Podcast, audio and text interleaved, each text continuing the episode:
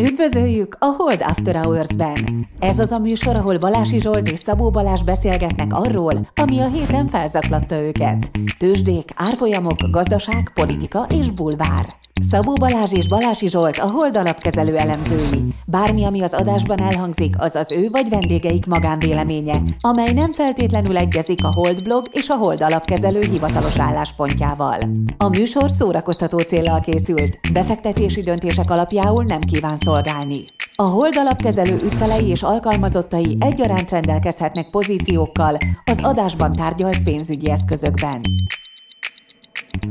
Na hát üdvözlünk mindenkit! Jó reggel, sziasztok! Figyelj, Balázs, darásfészekbe nyúltam, meg családba, meg mindenbe, de legalább most nem csak én. Tehát azért én nem tudtam akkor átrugni Szent Koronába és PC-be egyszerre, hogy akkora felháborodás legyen, mint a széttördelt adással.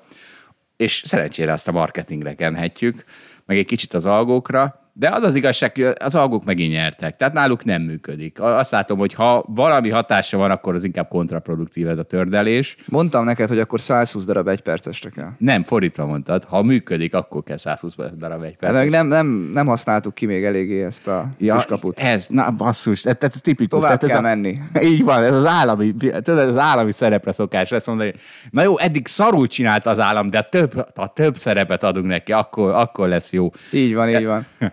Na jó, oké. Na szóval az algók nyertek szerintem, de a marketing lányokkal még majd meg kell birkoznunk. A marketinges de lányok biztosan veszítettek. Még nem könyvelném el azt, hogy idén még összeszorított foggal kibírjuk ezt a kettő darab széttördelt adást, és aztán jövőre eltöröljük, még velük azért még meg kell, meg kell birkóznunk. És figyelj, hát az ultimate érv a széttördelés ellen, Adele, ugye van egy ilyen énekesnő. Igen, Adél.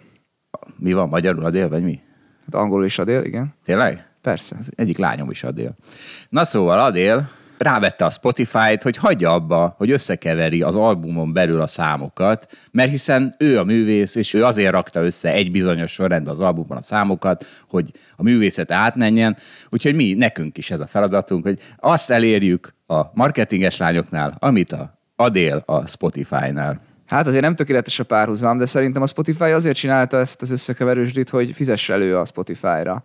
Engem is, amikor nem volt Spotify előfizetésem, akkor mindig összekeverte a számokat, és nagyon-nagyon idegesítő volt. Tényleg? Azt hiszem nem lehetett beállítani, hogy sorba játsza le, vagy valami ilyesmi.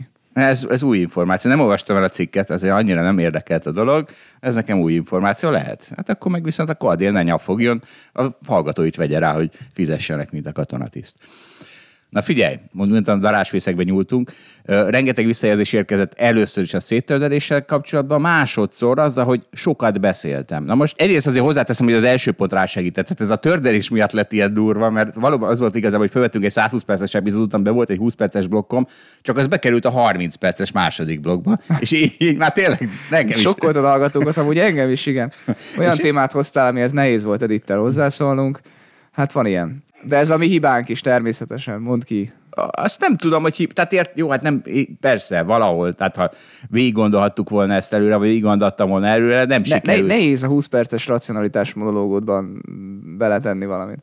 Ja, nem, nem azzal van a baj. Nem azzal van a baj, hogy nem szóltok bele a én és Steve Pinker racionalitás kampányunkba. Ja, hogy te beszélgettél vele valójában. Na, tessék, hallgatók meg nem vették észre. hanem hanem az, az a baj, hogy nem jól kevertem a számokat, nem, nem, nem úgy, mint Adél.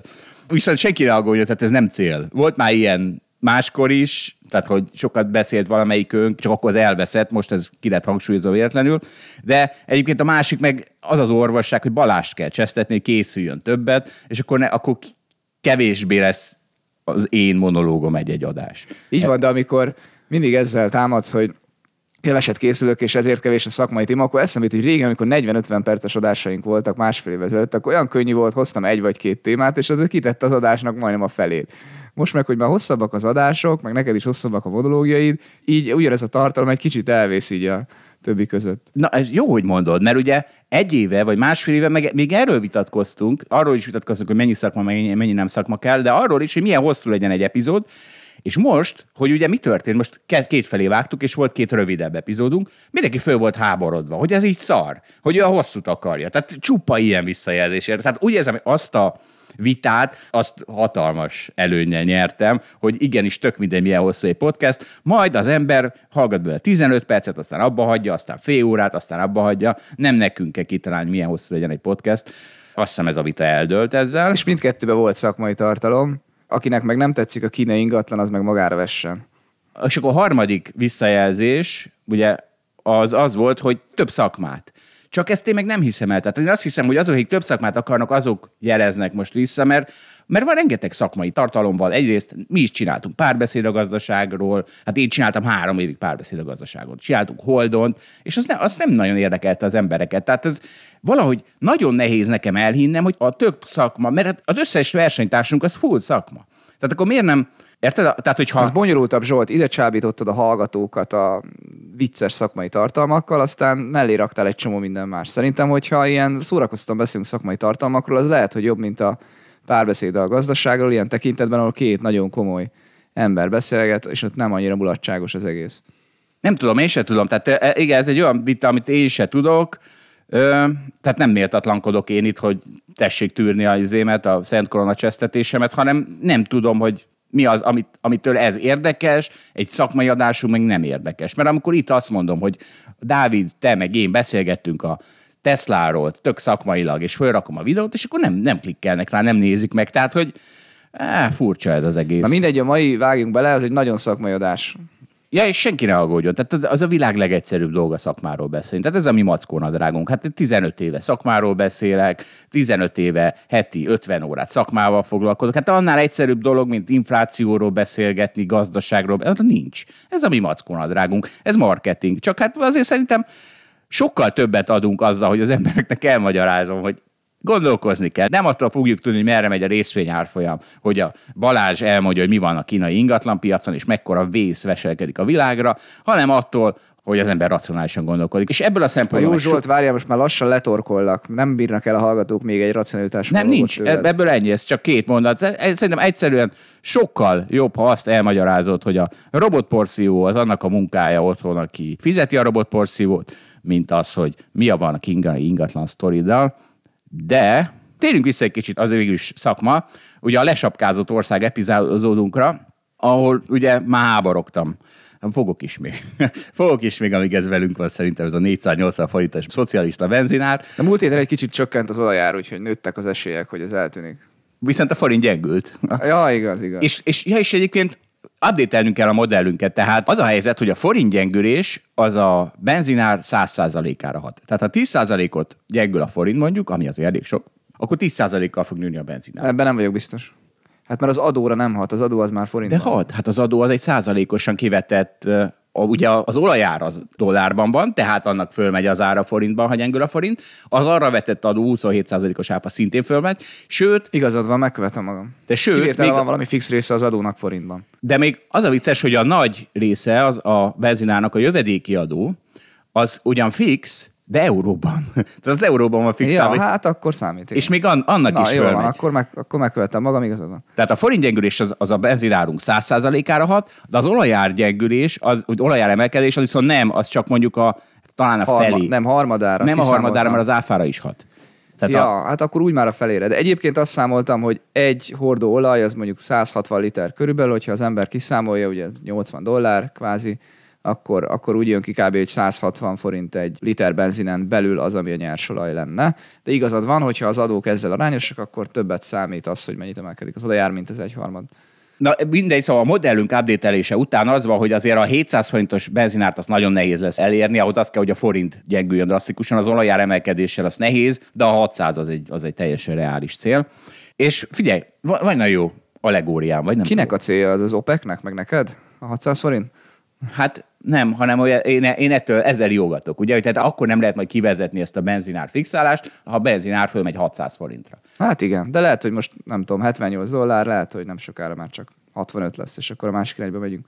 Na, majd meglátjuk. De a forint gyengül még egyszer. Az meg a, De 100... a forint nem biztos, tovább gyengül. Hát ami az elmúlt héten gyengült, akkor így, igen, így pontos. Igen. És figyelj, na, van egy nagyon jó, nagyon jó allegóriám, vagy nem tudom micsodám.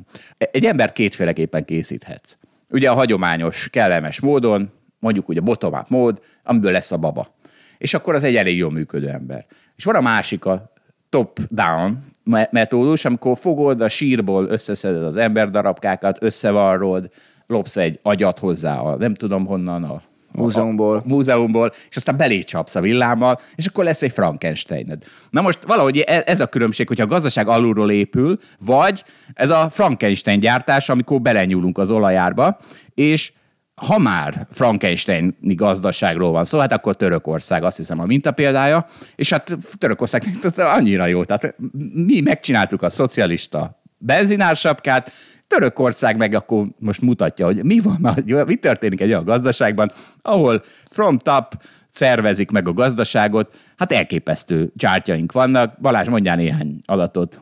Hát idén több mint 50%-ot gyengült a lira, tegnapi nap egy kicsit visszerősödött, de igazából az elmúlt néhány nap volt nagyon durva. Keddi nap volt nagy gyengülés, de Erdogán már hétfőn kedden is nyilatkozott, hogy problémája van a magas kamattal, amitől szerinte gyengül a lira, de hát a közgazdaságtan tankönyvek meg pont fordítva gondolják. De Erdogan ezt már sokszor mondta az elmúlt években, hogy szerinte csökkenteni kell a kamatokat, hogy ne gyengüljön tovább a lira, de mindig, amikor rákényszeríti egy bankelnököt, hogy csökkentse a kamatot, akkor mégis gyengül a lira, tehát ellentétesen hat, mint ahogy ő gondolkodik de a valóság az valahogy őt ezt nem, nem győzi meg erről, és folyton belenyúl kell abba, ami egy bankelnöknek a feladata lenne. Tehát eleve már bármi egy bankelnök van ott, tehát azt tegyük hozzá. Tehát még idén tavasszal már úgy nézett ki, hogy Erdogán végre abba adja ezt a belenyúlkálást, csak sajnos egy pillanat alatt kirúgta azt a egy bankelnököt, aki nagyon hiteles volt a tőzsde meg a piaci szereplők számára, és hozott egy új egybankelnököt, aki ugyan szerintem olyan, mintha ő is értené a közgazdaságtan, de amikor Erdogán oda megy, akkor ő úgy könnyebben egyetért, vagy rá könnyebb hatni,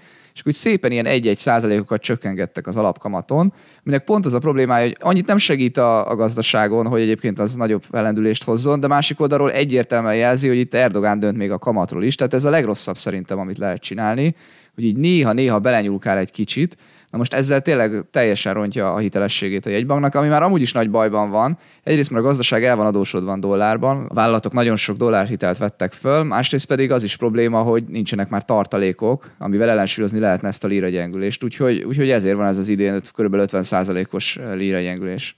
Ezzel az 50 százalékkal nagyon alulbecsülöd a dolgokat. Tehát én azt látom, most nézem a csártot dollárral szemben, tehát 2020 19 végén 6 lira volt egy dollár, most 14-ig szúrt föl a hét elején, épp most 12, tehát hogy gyakorlatilag ugye megfeleződött dollárral szemben a lira értéke, ez mennyi ez? Kettő év alatt. Igen, kettő év alatt. De hát 2020-ban is járt ez heten. Tehát valahogy azt, ezt érzem, tehát az, az, valószínűleg szerintem az MNB-ben is mindenki fogja a fejét egy ilyen benzinár stop láttán, valahogy úgy érezhetik magukat, mint amikor valószínűleg a török jegymagban is fogják a fejüket, amikor Erdogán bemondja. Én, én nekem az a gyanúm, hogy ezeket a Erdogan ezt rédeli. Tehát már érzi, hogy kifelé áll a rúdja, és akkor azt mondja, hogy figyeljetek, akkor én most megsortolom a lírát jó nagy méretben, bemondom a hülyeségemet, lezárom 40% nyerőben, és aztán Szesel szigetekre költözök, miután elveszítettem a választásokat. Én próbálom a rációt. Egyébként, és nagyon, nagyon tehát ennek után néztem, elképesztő. Azt gondoltam, hogy ugye mi történik? Erdogán mit szokott befagyasztani? A zöldségárat. Nagyon vicces, mindig azt szoktam olvasni, hogy mostantól kezdve, amelyik közért megemeli a zöldség árát, azt oda megyünk és szét, szétverjük a boltját, mondja a ottani hatalom. És megnéztem, magyar átlagos zöldségfogyasztás, ahol én néztem épp, az 80 kg, a török az 240 kg. Tehát a törököknek háromszor olyan fontos a fogyasztói kosarukban, sőt, még ennél is jobban fontos a zöldségár. A magyarok benzinfogyasztása per fő pedig az ötszörös a törökének. Tehát az történik, hogy Erdogán az a zöldségárakat szokta befagyasztani, mert azt érzi a lakosság, nálunk meg a benzinárat fagyasztják be, mert az fontos, meg azt látja minden nap a lakosság. Ez nagyon érdekes összefüggésre bukkantam. Hát igen, ez tényleg érdekes. Én egyébként másképp látom, szerintem Erdogán élete végéig hatalomban szeretne lenni. Hallunk is az elemzőktől mindenféle teóriákat, hogy mi történik pontosan, hogy lehet, hogy Erdogán direkt gyengíti a lírát, hogy összehozhasson előrehozott választásokat, és aztán azt megnyerje, bár egyébként nem tűnik úgy, hogy bármilyen választást megnyerne jelenleg a, a pollok alapján egyébként nagyon népszerűtlen Erdogán, tehát én, én azt várom, hogy ő meg fog bukni, és egyébként azt gondolom, hogy a török várj, várj, várj, mert nem volt teljesen mondat. Tehát az az elmélet, hogy most begyengíti rettenetesen a lírát, amitől versenyképes lesz a gazdaság, amitől a következő egy évben óriási gazdasági növekedés és stabil líra lesz, és annak örülve a lakosság újra megválasztja őt az előrozott Ez az elmélet. Én pont fordítva értettem. Igen? Hogy annyira rossz, hogy neki meg kell menteni a gazdaságot. De igazából jól mutatja az, hogy hogy miket tudunk felhozni, hogy akkora őrültségnek tűnik, amit csinál, hogy igazából nem tudunk mit kezdeni vele. Tehát nehéz még teóriát is találni rá, hogy ez neki miért jó, vagy az országának miért jó. Szerintem az enyém a legstabilabb az én teóriám. Trédel a csávó. Nem tudom, tényleg nem tudom. Bár nem gondolnám, hogy most nem tudom, ilyen neki pénzügyi gondjai lennének egyébként, és most itt próbálnám megkeresni a kenyerét, hogy finoman fogalmazzak. Úgyhogy, úgyhogy tényleg nem, tud, nem tudjuk ez miért történik. Egyébként azt hagy mondjam el, hogyha esetleg Erdogán megbukna, akkor én azt gondolom, hogy a török tőzsdén csomó jó befektetés lehetséges.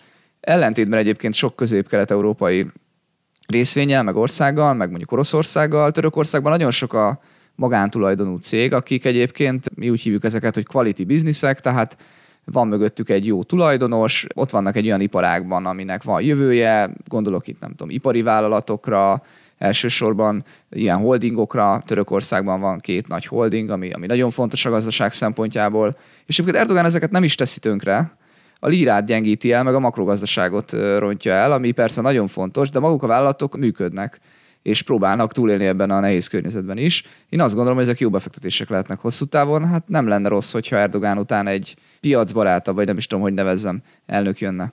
Hát igen, tehát ugye ezek exportőrvállalatok, ugye ez a lényeg, a, amiknek jót tesz a lira gyengülés, tehát mert ugyan egyre olcsóbban szerelik össze kvázi a dolgaikat, és egyre drágábban adják el. Nem, ennyire nem egyszerű, nem csak export, exportőrvállalatokról beszélek. Másrészt az exportőrvállalatoknak is szerintem, hogyha a makrogazdaság belül nagyon-nagyon rossz, mert nem úgy kell elképzelni egy exportőrvállalatot, hogy az 100%-ban exportál külföldre, és Törökországban meg csak az olcsó munkaerőt fizeti, tehát azért a legtöbb vállalat nem ilyen, hanem valamilyen arányban van a belföld meg a külföld és azért nehéz úgy jónak lenni, hogyha a belföldet nagyon szétverik melletted. Jó, oké. És akkor, ha már ilyen állam fölötti kontroll, mekkora szükség van ugye egy ilyen erdogáni Törökországban? Mert, mert ugye Erdogán ő is boldogan nyilván betiltaná az összes áremelkedést, meg betiltaná a gyengülést azért, hogy rendben legyen, úgymond rendben legyen számok szintjén a gazdaság. Mert ugye ezek azok a számok, ahol egy olyan országban, ahol már a hatalom elveszítette minden kontrollját, belső kontrollját, ezek a számok azok, amik valamiféle kontrollt jelentenek, de nem csak ezek a számok, hanem Például a multinacionális vállalatok. És itt van, tessék, Apple, a mi championunk, fogta magát, és beperelte az NSO grupot, vagy NSO, ahogy akarjuk. Az NSO Group azt a Pegasus szoftverről lehet ismerni, ők gyártják és adják el, aki veszi annak a Pegasus szoftvert, és elvileg ugye ők úgy adják el, hogy ezt az államok nem használhatják föl, mondjuk úgy immorális célba, vagy nem tudom, tehát illegális célba, na mindegy. De az Apple azt mondta, hogy bepereli ezt az NSO-t, mert hogy az állami vásárlói, azok visszaélnek a Pegasussal, és ezt majd egy amerikai bíróság el fogja dönteni, és egy amerikai, és az Apple az, amelyik azokat az országokat, megyük egy afrikai országot, ahol fogja magát az ottani kormány, és megfigyeli az ellenzéket, megfigyeli nem tudom mit Pegasussal, azt most az Apple fogja az amerikai bíróságon implicite megcseszni, hiszen az NSO azt fogja mondani, hogy jó, mostantól ennek az afrikai kormánynak nem adunk el Pegazust, mert ő visszaél a Pegazussal, szóval, na, éljen az Apple. Nem tudtam, hogy melyik teóriát húzod elő, azt is mondhatod hogy ez az Apple milyen kétszínű. Biztos egyébként közben megfigyeli az embereit ő is, de hát, hogyha meg kirobban ez NSO botrány, akkor meg úgy csinál, mintha védené a felhasználóit. Egyébként én is veled értek egyet alapvetően, tehát én azt gondolom, hogy hát ez egy nagyon jó húzás volt, de nyilvánvalóan nagyon jó marketing húzás is volt az apple De hát erről beszélek, hogy a piac úgy működik, hogy az neked jó. Érted? Ez magától. Az állam meg nem úgy Na működik. jó, de hogyha az FBI vagy a CIA kéri az apple akkor is így cselekszik? Lefagytál, látod. De most gondolkozom, hogy mi, mi a kérdés lényege? Hát, hogyha az amerikai titkos szolgálat figyeli meg az amerikaiakat, vagy más külföldieket. Ja, persze. de az, az... a CIA kéri meg az Apple-t, hogy figyelje meg egy, nem tudom, afrikai családot csak akkor az fog történni, hogy a CIA az oda megy a helyi bírósághoz, bizonyítékokat. Nem, ez, nem, ez nem úgy van, hogy oda megy. Tehát Amerikában most ez nem, nem, nem, nem, most te viccelsz. Tehát most te viccelsz, hogy, hogy elhiszed, hogy ha az Apple az amerikai, akkor a CIA utasíthatja. Tehát ez az elképesztő, hogy ez, ez te Magyarország, ez azért van, mert te Magyarországon élsz. És azt hiszed, hogy ez így működik. De nem, az Egyesült Államok ez nem így működik. Egyesült Államok a CIA-nek el kell menni egy bíróságra, a bíróságot Amerikában, meg kell győzni. igen. Na, de most erről beszélünk. Hát, ja, értelek. Hát egyébként ebben sem vagyok teljesen biztos. Ebben nem tudom, mi a De, de ez rengeteg, tehát rengetegszer van az. Tehát... Jó, de lehet, hogy egy általános, nem tudom, törvény az lehetővé teszi, hogy néha megkérjen valamire az apple a CIA. Igen, csak ugye itt most... Afrikai diktátort le kéne szerelni, és akkor az apple vannak erről információi. Most mondtam egy példát, nem tudom ilyenkor mi az eljárás. Nem igazán tudom, hogy miről beszélsz. Tehát arról, hogy izé megkérdik Steve Jobs barátilag, hogy figyelj, közvetíts már nekünk számokat, akkor az, az a magyar mentalitásod, mert azt hiszed, hogy kézkezet most dolog működik. Ha arról beszélsz, hogy, hogy igen, a CIA elmegy a helyi bírósághoz, a helyi bíróságot meggyőzi, hogy az egy afrikai diktátor, akivel óriási bajok vannak, és akkor a bíróság kiad egy kötelezvényt az Apple számára, hogy szolgáltasson adatokat az afrikai... Először a helyi bíróságnál azt hittem, hogy az afrikai bíróságra gondolt. Nem, nem, nem, a- Egyet. De figyelj, csak felteszek akkor egy kérdést, akkor Kína miért nem engedi be ezeket a technológiai cégeket? Hát pont azért nem, hogy onnan ne gyűjtessenek az adatot, mert ki tudja, az kihez kerül. Na de Kína is úgy gondolkodik, hogy, ahogy, hogy mindenhol úgy működik a világ, hogy Kínában működik. Érted? Mert Kínában valóban ez történik. Tehát Kínában azt mondja a pártfőtiktár, hogy gyerekek, Hát szerintem egy kicsit naív vagy, de nem tudom nyilván ezt bizonyítani. biztos, hogy naívabb vagyok, mint te, de szerintem ezzel a realitás talajára kerültem.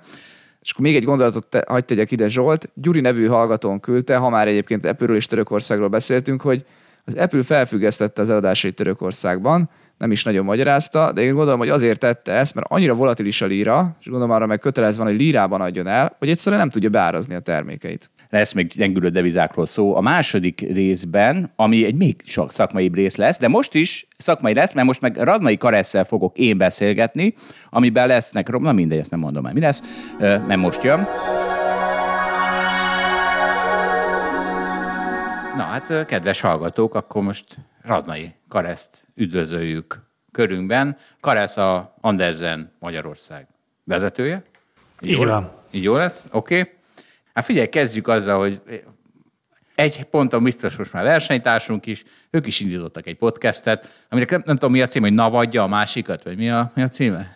Nyugtával dicsérd a navot. De mindegy. Vagy még lehetett, a navnak is füle van. De, de ez a navadja a másikat, ez is egy jó, jó megoldás. De hogyha valamire elbukik ez a podcastunk, akkor a következőnek ez lesz a címe. Na, sokkal nagyobb sikere lesz. Mert figyelj, hát az a helyzet, hogy tehát most kicsit próbálom fogni a kezeteket, hogy akkor egy kicsit marketingeljük a ti podcasteteket is, de figyelj, olvasom ezeket a címeket, amikről úgy beszélgettek a műsorban, de biztos, hogy ne dobjam fel őket, mondjuk Elon Musk-kal, vagy bikinivel, vagy val- strandöplabdával. De, de nagyon szívesen veszünk minden ilyen kezdeményezést. Igazából mi is azon dolgozunk, hogy nagyobb legyen a hallgatottság, úgyhogy, úgyhogy minden ilyen, ilyen, ilyen újszerű dolgokat szívesen fogadunk. Hát mert, na jó, hát akkor most mindjárt hallgatók megtudják, hogy milyen címek vannak ott. Megint elhalasztották az e-áfa rendszer bevezetését, jövőre is maximum 1%-os iparüzési adót fizetnek a KKV-k. De visszautasítom, ez nem egy cím volt. Ez, erről is volt szó benne. A, Ezek a cím az a robotok adózzanak, meg a ilyen drága választás még nem volt, és hasonlók. Igen, ezek a témák címei, úgy értettem. Ö, szóval Balást az ilyesmikről leszoktuk tiltani, ti meg annak a adótartalmáról beszéltek, de aztán megvan, hogy mi a sales bridge. Tehát itt most már ilyen darásfészekben nyúltam ezzel a sok hülyézéssel, meg, meg, meg vidékizéssel, és fiát, szoktatok ti hülyézni abban a podcastben? Szoktunk. Igen? Ajaj. Minden irányba egyébként. Hát a legrázósabb az pont az volt, amikor a választási ígéretekről kellett, mert össze akartuk foglalni, hogy kinek milyen választási ígéretei vannak az adózással kapcsolatban, és akkor nagyjából egy 360 fokos hülyézést kellett megcsinálni.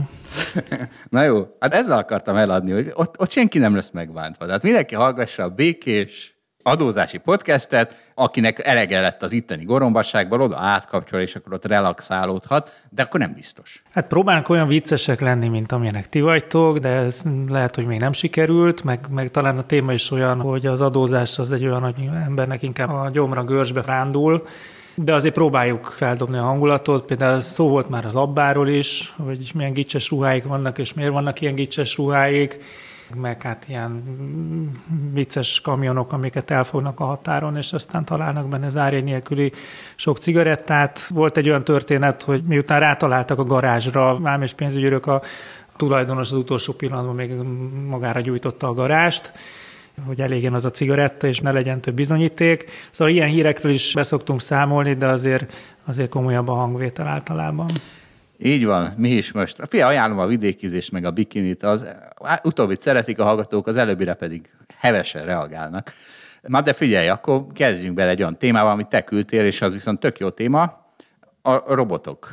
Jönnek a robotok, és jött a Brüggel Kutatóintézet, aki kiszámolta, hogy ezeket meg kell adóztatni. Igen, állítólag ez Bill Gates-től eredne az eredeti ötlet, tehát ezt most már sose tudjuk meg, hogy ki volt az eredeti ötlet, de pár évvel ezelőtt Bill Gatesnek volt az a felvetése, hogy ahogy robotizálódik a világ, és az élő munkát folyamatosan kiváltják nagyon költséghatékony digitális megoldásokkal, érdemes lenne azon elgondolkodni, hogy az élő munkára rakódó adót azt helyezzük át a robotokra, és valahogy megadóztassuk ezeket a digitális megoldásokat, ami innen nézve végül is akár még egy logikus gondolatmenetnek is tűnhet. Ugyanakkor, ha tudjuk, hogy miért robotizálunk, miért váltunk ki, és milyen élő munkát váltunk ki, akkor azért én, ez most teljesen a szubjektív véleményem, ezt egy nagyon visszás ötletnek tartom, mert igazából öljük az innovációt. Tehát, hogy ha nem akarunk plusz adót fizetni, akkor, akkor igazából befagyasztjuk azt az állapotot.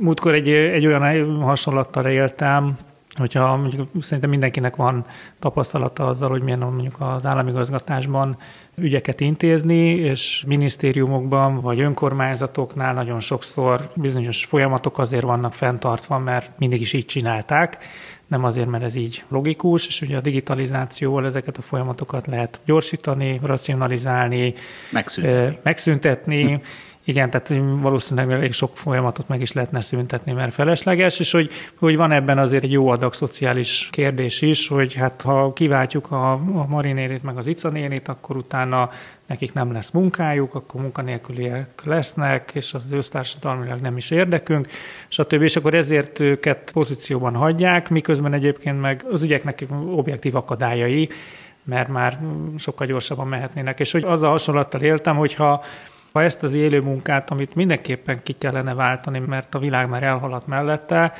ezt büntetjük, és elkezdjük megadóztatni, akkor, akkor ezzel elég, elég kontraproduktív folyamatokat tudunk elindítani.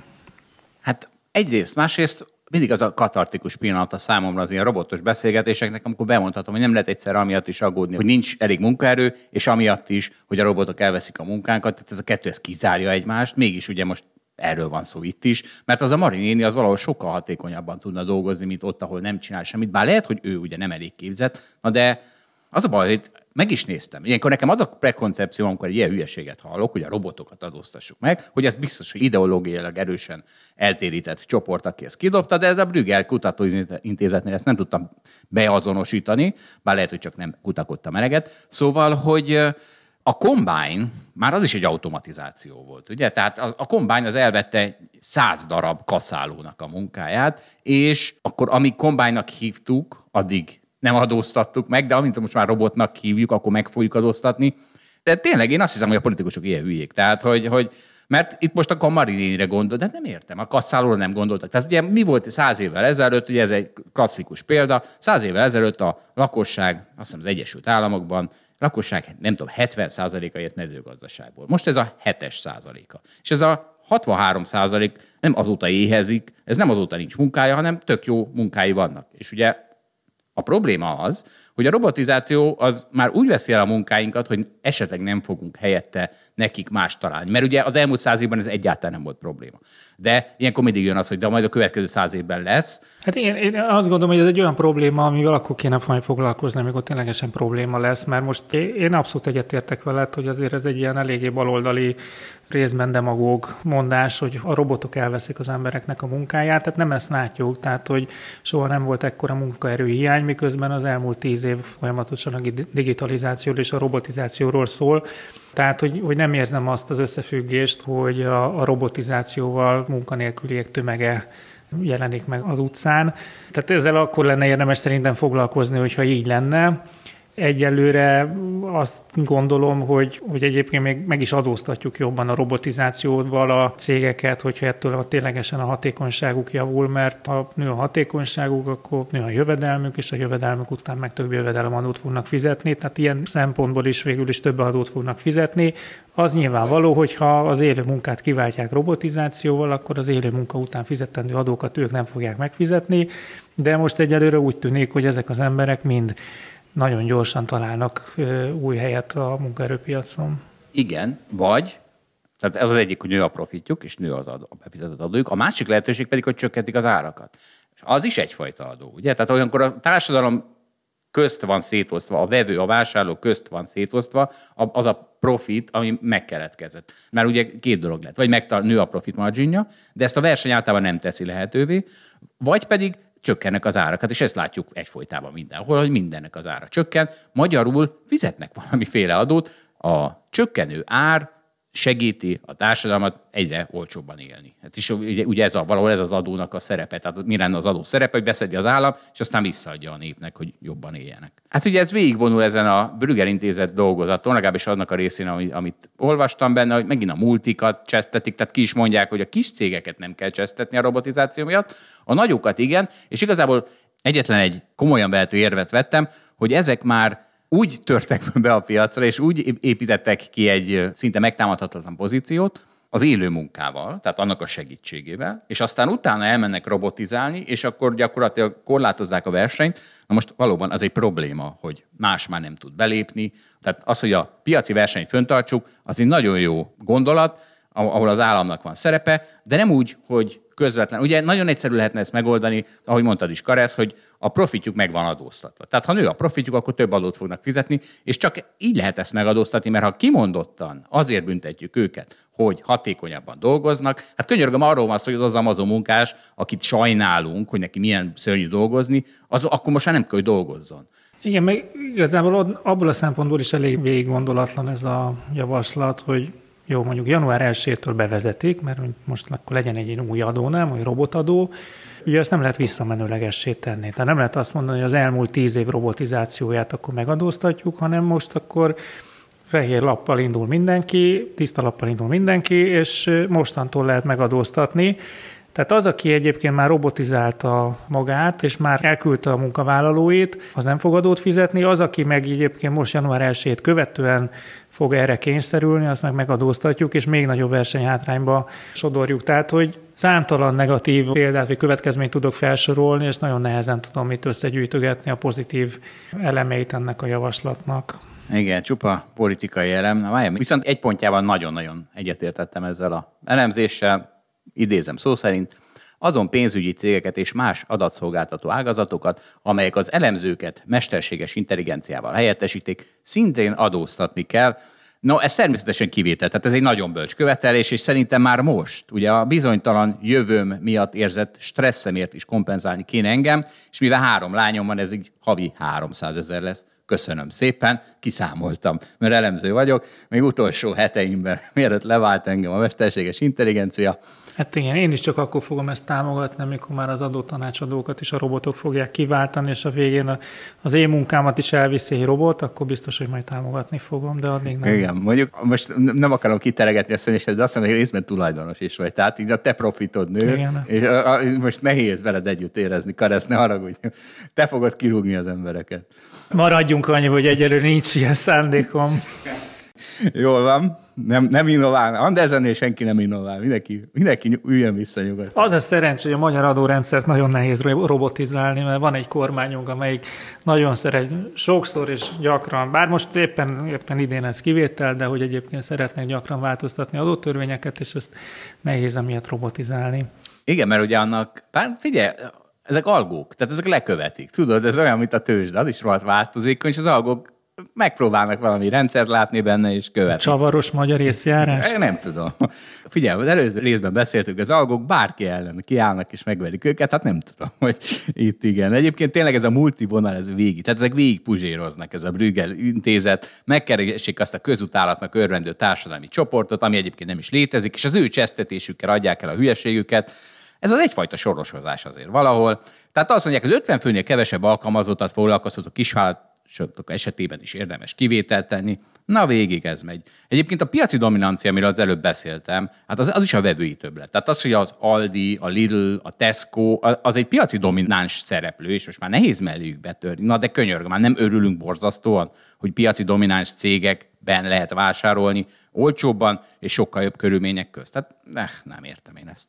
Hát meg a most kezdő vállalkozásokból lesznek 20-30-40 év múlva piaci domináns cégek. Tehát a piaci domináns cégek is a, a leszámítva azokat a közgazdasági anomáliákat, mint ami mondjuk néha Magyarországon van, de hogy, hogy azért egy átlagos piacgazdaságban ezek a piaci domináns cégek valahol elkezdték, Ők is voltak valaha kis és középvállalkozás, és őket is fel kellett karolni, és aztán eljutott ide.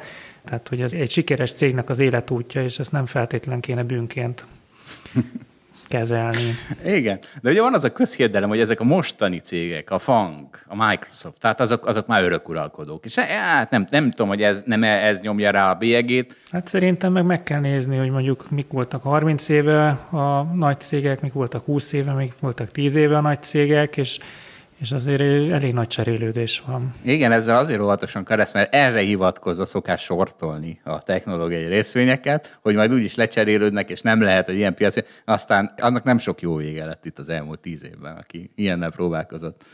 Na figyelj, mert megkérdezlek téged is. Tehát itt a benzinás sapkán mi már háborogtunk Balázsjal, és figyelj, te idősebb vagy, mint a Balázsjal, tehát te is élhettél már úgy a 2010-es évek elején, hogy, hogy te is érezted ezt a konstas gyomorgölcsöt, amikor hozzányúlt, már megint egy bejelentés, amiből tudod, hogy már megint hogy meg lesz cseszve a gazdaság, Érezted-e azt? És most újra ezt érzed. Mi, hogy, hogy viszonyulsz ez a benzinársapkához? Mondjál nekünk néhány mondatot. Hát visszolygok tőle. Tehát ez, ha, ha, valamivel nagyon nem értek egyet, akkor az ez. Két okból. Az egyrészt, mert megint más izéjével verjük a csalánt, tehát hogy van egy helyzet, amivel a kormány szeretne foglalkozni, de sokkal egyszerűbb egyszerűen a, a csapot elzárni, és azt mondani, hogy akkor minden vesztességet a piaci szereplők viseljenek. Másrészt pedig én nem érzem ezt egy ilyen szociálisan nagyon fontos dolognak, hogy a benzinárat kellene kompenzálni. Tehát, hogy ez egy, persze az embereknek ez egy tök jó dolog, de hogy társadalmi szempontból, környezetvédelmi szempontból, ez egy marginális dolog, tehát hogy, hogy senkinek nem változik meg egy csapásra az élete attól, hogy most nem 510, hanem 480 forintba kerül a benzin.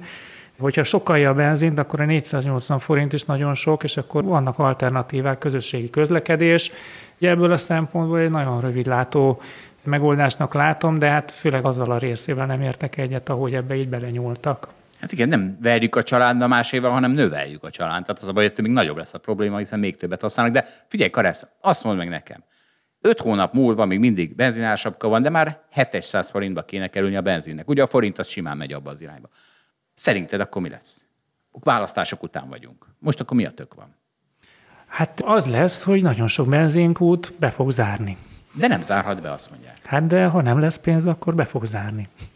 Tehát azért láttunk már ilyet, tehát hogy a közmiszolgáltatókkal is, addig, amíg magántulajdonban voltak, addig rezsiárcsökkenés alatt lehetett velük játszani, aztán egy idő után mindegyik visszaadta az engedélyét, minden maradt az államnak. Tehát itt is ugyanez lesz. Tehát, Tehát egyszerűen, egyszerűen egyre nagyobb költségvetési kiadás lesz a dologból, mert, mert ugye állami kézbe átvándorolnak ezek a benzinkutak? Szerinted ez lesz? Vagy a másik, tehát hogyha elengedik az ársapkát, és akkor, tehát elengedhetik még? Visszarakják 700 forintra? Tehát ez a két kérdés. Nem tudom, hogy visszarak. Tehát, hogy az biztos, hogy most ebben most beleálltak, és innentől nagyon kellemetlen ezt a dolgot elengedni, de hogy ez így nem tartható. Tehát, hogy a, a, a benzinár az egy világpiaci ártól függő valami, Egyébként az adókat sem nagyon tudják csökkenteni, de erről majd mindjárt beszéljünk külön, mert hogy ez gyakran felmerülő kritika, hogy, hogy miért nem az adókat csökkentették, nem olyan egyszerű. De hogy én azt gondolom, hogy ez hosszú távon fenntartatatlan, és először a kis benzinkutak fognak csődbe menni, aztán utána pedig a nagykereskedők is visszaadják az engedélyt, mert azért hosszú távon veszteséget senki nem akar finanszírozni. Jó, de az biztos nem lesz. Tehát az nem lesz, hogy harmad ennyi benzinkuttal üzemel Magyarország, Hát nem, de hogy azt simán el tudom képzelni, hogy, hogy ideig, óráig, hát azért azt gondolná, hogy a, a benzinkutak mögött azért nincsenek nagy multinacionális munkák. Tehát ezek általában franchise-ban működnek, tehát minden benzinkútnak van egy kis tulajdonosa. Tehát a, amire ki van írva, hogy MOL, vagy Shell, vagy ÖMV, az nem a MOL, vagy a Shell, meg az ÖMV, hanem azok franchise kutak, annak van egy tulajdonosa, és ő, neki van egy kiskereskedelmi marzsa, amit ő megkap, és ugye ezt most bekorlátozták. Tehát, hogy vagy az lesz, hogy, hogy a, ezek a kutak megállapodnak, akkor hogy a nagykereskedelmi árból valamit visszaadnak a, a, a kiskereskedőnek, de ez addig tud működni, amíg, amíg van marzs. Aztán utána, ha nincs, akkor a kiskereskedő azt fogja mondani, hogy akkor itt már nem lesz molkút, mert nem tudom tovább üzemeltetni. Hát igen. Akkor eszembe jut szegény Pumpet Gabó, ugye, aki ahelyett, hogy drifterűs BMW-t vásárolt volna télire, amiben tankolhatna egész téren szocialista áron benzint, ehelyett zuhanó bitcoint vett. Tehát szegény bitcoin azóta zuhan. Hát de hogyha ő egy tudatos befektető, akkor nem csak egy hónapért vásárolta meg azt az és most éppen zuhan, de lehet, hogy két-három hónap múlva, vagy ha ne, talán évekig tartja, akkor akkor nyerőben fog kijönni. Jó, értem, de hát amikor így indul egy befektetés, hát azt nem szereted. Igen. Azt nem Igen. szereted. Na de picit visszatérve itt a benzinárhoz, tehát ugye ez egy nagyon nehéz probléma, mert hogy most tegyük félre a szociális részét, hogy ezzel kell-e szociálisan jótékonykodni, de hogy miből áll a benzinár, ugye alapvetően áram komponense van, van egy a világpiaci árból következő alapanyagköltség, van benne egy jövedéki adó, meg van egy, van egy nagy adag áfa.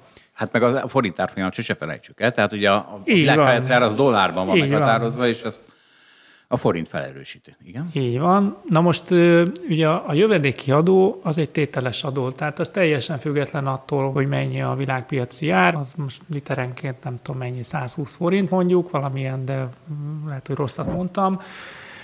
És akkor van egy mozgó piaci ár, de a, az a baj, hogy az euró árfolyam miatt nem csak a világpiaci ár szállt el, hanem a jövedéki adónk, forintban kifejezett jövedéki adónk is összezsugorodott, mert a jövedéki adóra van az EU-ban egy elvárás, hogy mennyinek kell lennie minimum hogy ne legyen olyan, hogy az egyik országban fele annyi az üzemanyagár, mint a másik van, és akkor mindenki átjár abba az országba üzemanyagot venni. Tehát, hogy az EU szinten ilyen minimumok meg vannak határozva, és ezek történetesen euróban vannak meghatározva ezek a minimumok, és most ott tartunk, hogy már nem éri el most sem a jövedéki adónk az EU által elvárt minimumot. Tehát jövedéki adót nem lehet csökkenteni.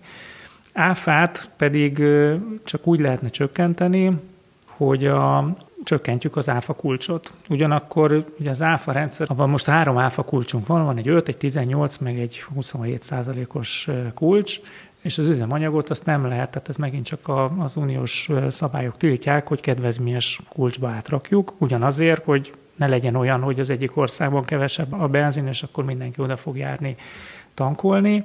Tehát Magyarország esetében az az egyetlen megoldás, hogy csökkenteni kell a legmagasabb áfa kulcsot.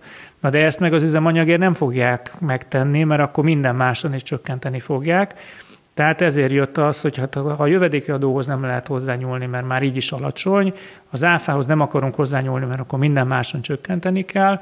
Az euró árfolyamon lehetne dolgozni, ezt hozzáteszem. Ezt szoktam én is javasolni az MNB-nek. Akkor marad ez a, ez a nem túl korszerű megoldás, hogy akkor befagyasztják az árakat ami aztán egyébként ugyanúgy vissza fog gyűrűzni a gazdaságra, mert hogyha nem lesz üzemanyag, akkor nem fognak tudni szállítani, tehát hogy rengeteg gazdasági kárt fog tudni okozni, hogyha azért, mert hogy olcsó legyen az üzemanyag, igazából a kínálatot beszűkítik. Így van, a szlovák, a román, az osztrák családoknak teszünk jót, akiknek üzemel a gazdaságuk is, és átjönnek a határon olcsón tankolni. Igen. É, egyébként én arra számítok, hogy, az, e- hogy először pont ezek a határmenti kutak fogják beadni a kulcsot, mert hogy ott nem elég, hogy nincs meg a mars, de még egy plusz kereslettel is fognak találkozni, hogy a külföldiek át fognak oda járni. Tehát itt igazából most nagyon demagóg leszek, de hogy a, hogy a szlovák, osztrák, horvát családokat támogatjuk. Mert ők nem fizetik meg azt az árat, hogy közben a gazdaság meg lerohad alóluk. Na figyelj, Garász, Pumpert Gabó megtakarításairól már volt szó, de akkor fölteszem neked is a kérdést. Te miben tartod a megtakarításaidat? Van-e driftelős BMW-d? Lehet, hogy tud driftelni ez a BMW, ami, ami Más van, de, de, de, a feleségem vezeti, és nem, nem kérdeztem még meg, hogy driftelte vele, nem ezért vettük. Nekem nincsenek nagyon tudományos elméleteim, a, próbálom ugye a, a nem egyben tartani a pénzemet. Kitaláltam ezt a, ezt a nagyon egyszerű megosztást, hogy a, a, a pénzem felét azt cashben, a másik felét azt pedig ingatlanban tartom, több-kevesebb sikerrel, tehát hogy ahogy változnak a megtakarításai, meg az ingatlan árak, ez azért tud mozogni, de úgy próbálom nagyjából ehhez tartani magam, hogy a hogy a pénzem fele az ingatlanban legyen. Na várjál, kicsit rosszul lettem. Tehát a cash alatt azt fogod érteni, hogy nem ingatlan, nagyon remélem, és nem az, hogy készpénzben az ágy, ágy bankbetétben ül, mert, nem, mert nem, akkor nem, az nem, igen, tehát és nem is bankbetétben a, a 0%-os kamattal. Van egy nagyon jó befektetési szolgáltatom, a Hold alapkezelő. Hát ezért kérdeztem. Ahol kezelem a vagyonomnak a többségét. Meg van egy kis kriptóm, ahol azért el kell mondanom, hogy a ti adásotok hatására kezdtem el kriptóba is fektetni, mert mindig nagy élvezettel hallgattam Dávidnak a, az értekezését, és bár hozzáteszem, hogy viszonylag keveset értettem, de azt megértettem, hogy ez valami olyasmi, amiben egy, ha, ha nem is sokat, de egy picit érdemes befektetni és hosszú távon tartani, úgyhogy a, hát egy pár százalékát a vagyonomnak azt átváltottam kriptóra. Hát, ez tök, tök, tök okos. Ja, mert ezen ebben nem is tudok belekötni. Ugye az ingatlan, az Magyarországon az nehéz kigyomlálni a lakosságból, hogy az ingatlan az milyen biztos, de te legalább már csak a felét tartod abban, ez is valami.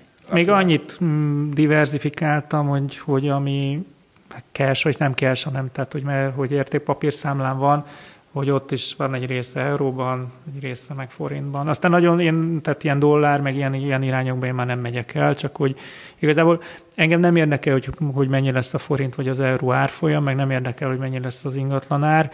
É, igazából csak nem akarom azt, hogy, hogy egyben futok egy kockázatot, akár fölfel, akár lefele mennek az árak, úgyhogy ezért találtam ki azt, hogy így, így szétterítem. De hogy én például abszolút nem az a típus vagyok, aki, aki ilyen napra készen nézem a tőzsdei árfolyamokat, ez így engem pont nem érdekel. Tehát inkább, inkább az, hogy keveset kelljen vele foglalkoznom, nem nagyon szoktam tranzaktálni, kibe járkálni, hanem, hanem, hanem ahol meghozok egy döntést, hogy mondjuk az legyen részvénybe, akkor az ott fog maradni részvénybe legalább öt évig. Nagyon jó. De ugye nem te hozott be, hanem mi hozzuk a döntést, hogy részvénybe legyen, vagy ha jól értettem, tehát hogy te nem nagyon traksz magadtól részvénybe, hanem Én nem. alapba. Én nem. Alapokban. Én nem. De más döntést hoztok, hogyha forintban van, vagy euróban, mert ha forintban van, akkor ha jól értem, akkor részben mm, államkötvényben is van, mert annak magas a kamata, ez ugye az euróban ez nem igaz. Így van. Na mindegy, hát ezekkel lehet játszani. Mégis ezt csináljuk napi sok órában. Na hát, Karesz, köszönjük szépen. Akkor, akkor mindenki a faladja a másikat helyett. Milyen című podcast? Nyugtával dicsérd a navot. Nyugtával dicsérd a navot. Be, egyébként be fogjuk linkelni, a Holdblog cikkbe be lesz linkelve. Köszönjük szépen. Na, köszönjük szépen, Karesz. Köszönöm szépen a meghívást. Sziasztok. Na figyelj, Balázs, most, hogy megtoltuk az adóügyi podcast szekerét, Mit szólsz a robotokhoz? Hát azt mondom a hallgatóknak, hogy én nem hallottam még az adást, tudom, hogy ide most be volt vágva. Engem az érdekelt volna, hogy társadalmilag tartom érdekesnek ezt a kérdést, hogyha nagyon drágává tesszük az emberek felvételét, akkor hogy azzal összönöztük-e az innovációt. És közben meg persze ezzel ellehetetlenítjük az alsóbb néprétegeket. De most nekem ez, ez jutott eszembe a robotos kérdésről. De ez ugye nem a robot, például ez a minimálbéremelés, amiről te beszélsz. Az attól... is, az is az, persze. Tehát de, attól... ugye, de hát a, valahol a robotos dolog is arról szól, hogy az embert vagy az anyagot akarjuk megadóztatni. De lehet, hogy hallgatók választ kaptak, én nem tudom, Zsolt. Igen, e- erről beszéltünk. Mi nem sajnáltuk, Karessa, mi nem nagyon sajnáltuk a alsóbb nétréteget, tehát nem lehet azért is sajnálni az alsóbb nétréteget, hogy az Amazonnál a kólás üvegbe kell pisilnie, meg azért is, hogy nem kell már dolgozni, mert robotok dolgoznak. Na jó, de hát kár, hogy nem voltam ott egy ilyen baloldali érzelmű fiatal hiányzott ebből a beszélgetésből. De az hát teljesen. Majd legközelebb. Rászerveztétek egy megbeszélésemre. Teljes avokádó deficitben voltunk ott. Na figyelj, akkor ezt az első részt levezetjük azzal, hogy Székely Gergőtől kaptuk ezt a témát, zseniális téma, és nagyon, ez nem fog megjelenni, ez nem fog megjelenni a Telexen, ez nem fog megjelenni sehol az ilyen, olyan médiában. A, amelyik médiában meg megjelenik, azt még mi nem olvassuk, azt hiszem. Úgyhogy ezt most Székely Gergő szavaival, Premium Podcast Content, megint a svédek, az executive summary a cikknek az, hogy a nők által dominált szakmákban statisztikailag kimutatható, hogy a belépő szintű munkaerő felvételnél előnyben részesítik a nőket.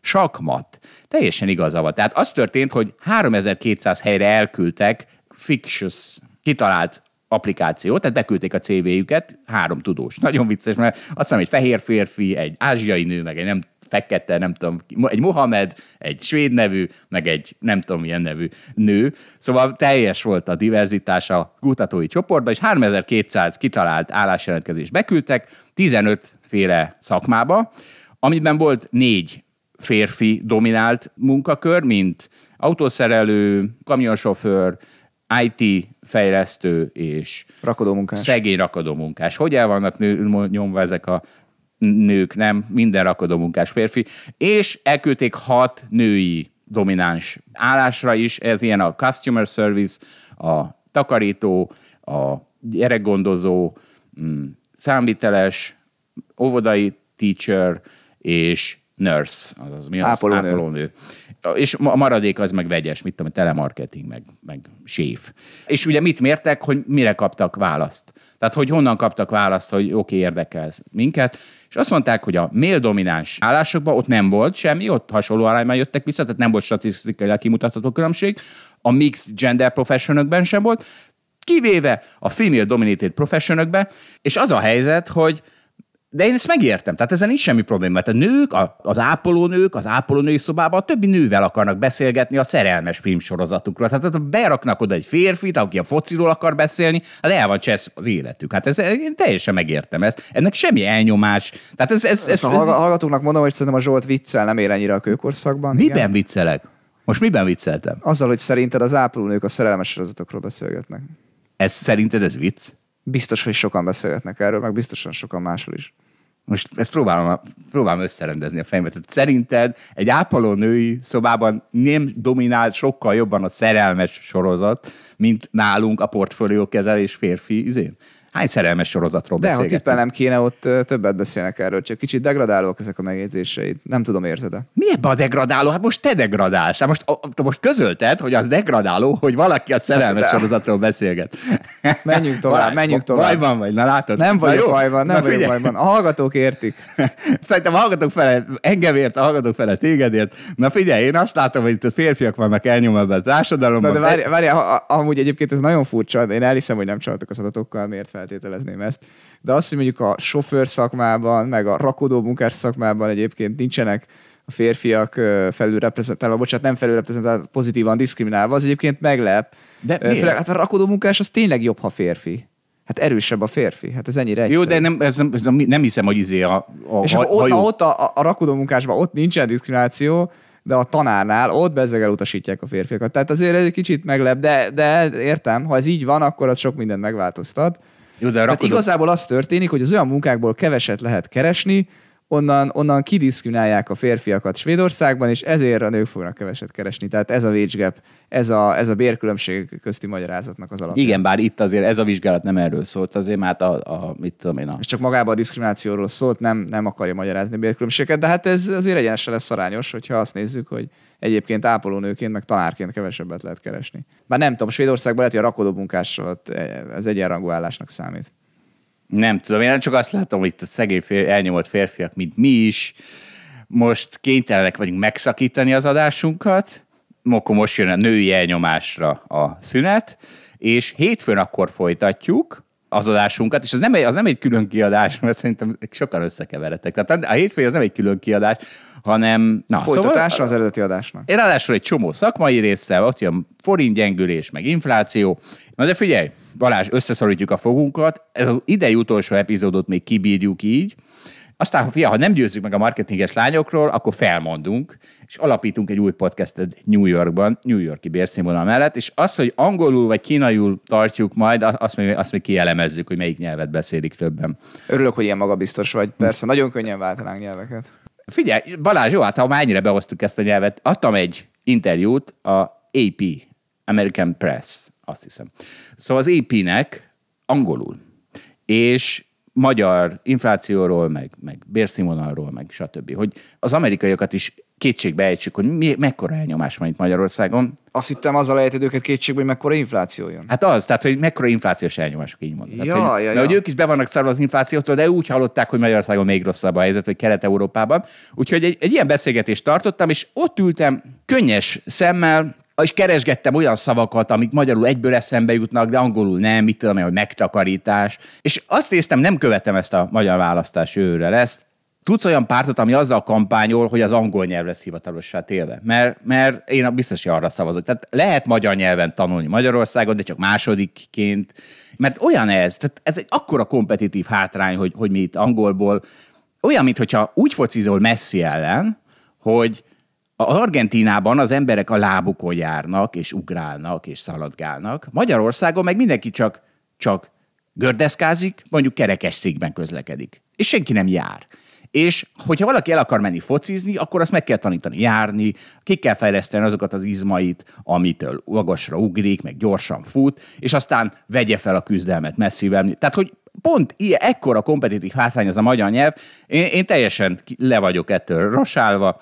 Szóval, ha valamelyik párt azzal kampányolna, hogy akkor az angol legyen a hivatalos nyelv Magyarországon, én, az én szavazatomat megkapják. Nem tudok ilyen pártról, Zsolt, szerintem nem is kellene, hogy legyen ilyen párt, mert én, én ezt nem támogatom, de egyébként egyetértek veled, hogy az angol tanítás az fontos lenne, és hát ebbe lenne hova fejlődnünk. De egyébként elfelejtettem kihasználni a lehetőséget, tehát hogy az amerikai PC idiótáknak üzenjek, hogy könnyes szembe belenézek a kamerába, és kárpótlást kérek, hogy nézzetek oda ezek az angol száz országok lakói, hogy elnyomnak minket többieket, visszaélnek azzal az előnyükkel, hogy ők angolul beszélnek, és szerintem egy egész tisztes kárpótlást össze crowdfundingolhattam volna ebben a izében, bár nem biztos, hogy benne adják a videóban. Hát igen, de mondjuk a, például a CFA vizsgában, amit mindketten csináltunk már párat, abban például tökre számít az valószínűleg, hogy az angolok gyorsabban megértik, meg jobban írnak, meg stb. stb. Hát az, na ez jó, ez jó, hogy mondod. Tehát én csak angolul olvasok szinte, angolul hallgatok szinte, tehát angolban jó vagyok írásban, olvasásban és hallgatásban. De beszéd, azt sose használom. És ugye ezért volt ez a videó azért olyannyira nehéz, mert a beszédben abban óriási deficitem van. De nekem a CFA egyáltalán nem okozott gondot, de én azt észre sem vettem, hogy angolul van. Azt most, most hogy mondtad, hogy angolul van most. De, de ugye a harmadik részben kell írni. De, de, de, de mi, na mindegy, hidd el, hogy nekem... Hát, hát, olyan gyorsan írni, mint egy nyelvész, szerintem az nehéz. De lehet, hogy te ilyen ügyes vagy, én nem tudom. Most ez, most az olyan lenne, mint a dicsekednék, de Na dicsekedj. Dics, jó, dicsekszem. Figyelj, Jó. dicsekszem. Jártam az Egyesült Államokban fél évig iskolába, és volt irodalomóra és írtunk fogalmazást. És basszus, a tanár azt mondta, hogy hogy lehet az, hogy a magyar gyerek írja a legjobb fogalmazást. Na, ez jó, ez jó. Én elhiszem neked. Köszönöm Dicsekedj szépen. Figyelj, nem, nem, na mindegy. Ezért nem akartam, mert úgyse hiszik el. Tehát aki nem akarja, nem hiszi el, nem mindegy. Ez szar, ez, szar ügy ez a dicsekvés, mert az a baj, hogy az őszintétlen világban ez simán lehetne hazugság, de hát én őszinte világban élek. Kedves hallgatók, na jó van, na most akkor tényleg elbúcsúzunk. Igen, de a kínai nyelvet még előse vettünk, hogy abban milyen vagy. Kínai nyelvvel gondban lennék, azt hiszem. Úgyhogy ezt súlyozni kell. Tehát az nem elég, hogy hányan beszélik azt a nyelvet, hanem azzal is kell hogy mennyire jól beszéljük mi. Még egy technikai megjegyzés.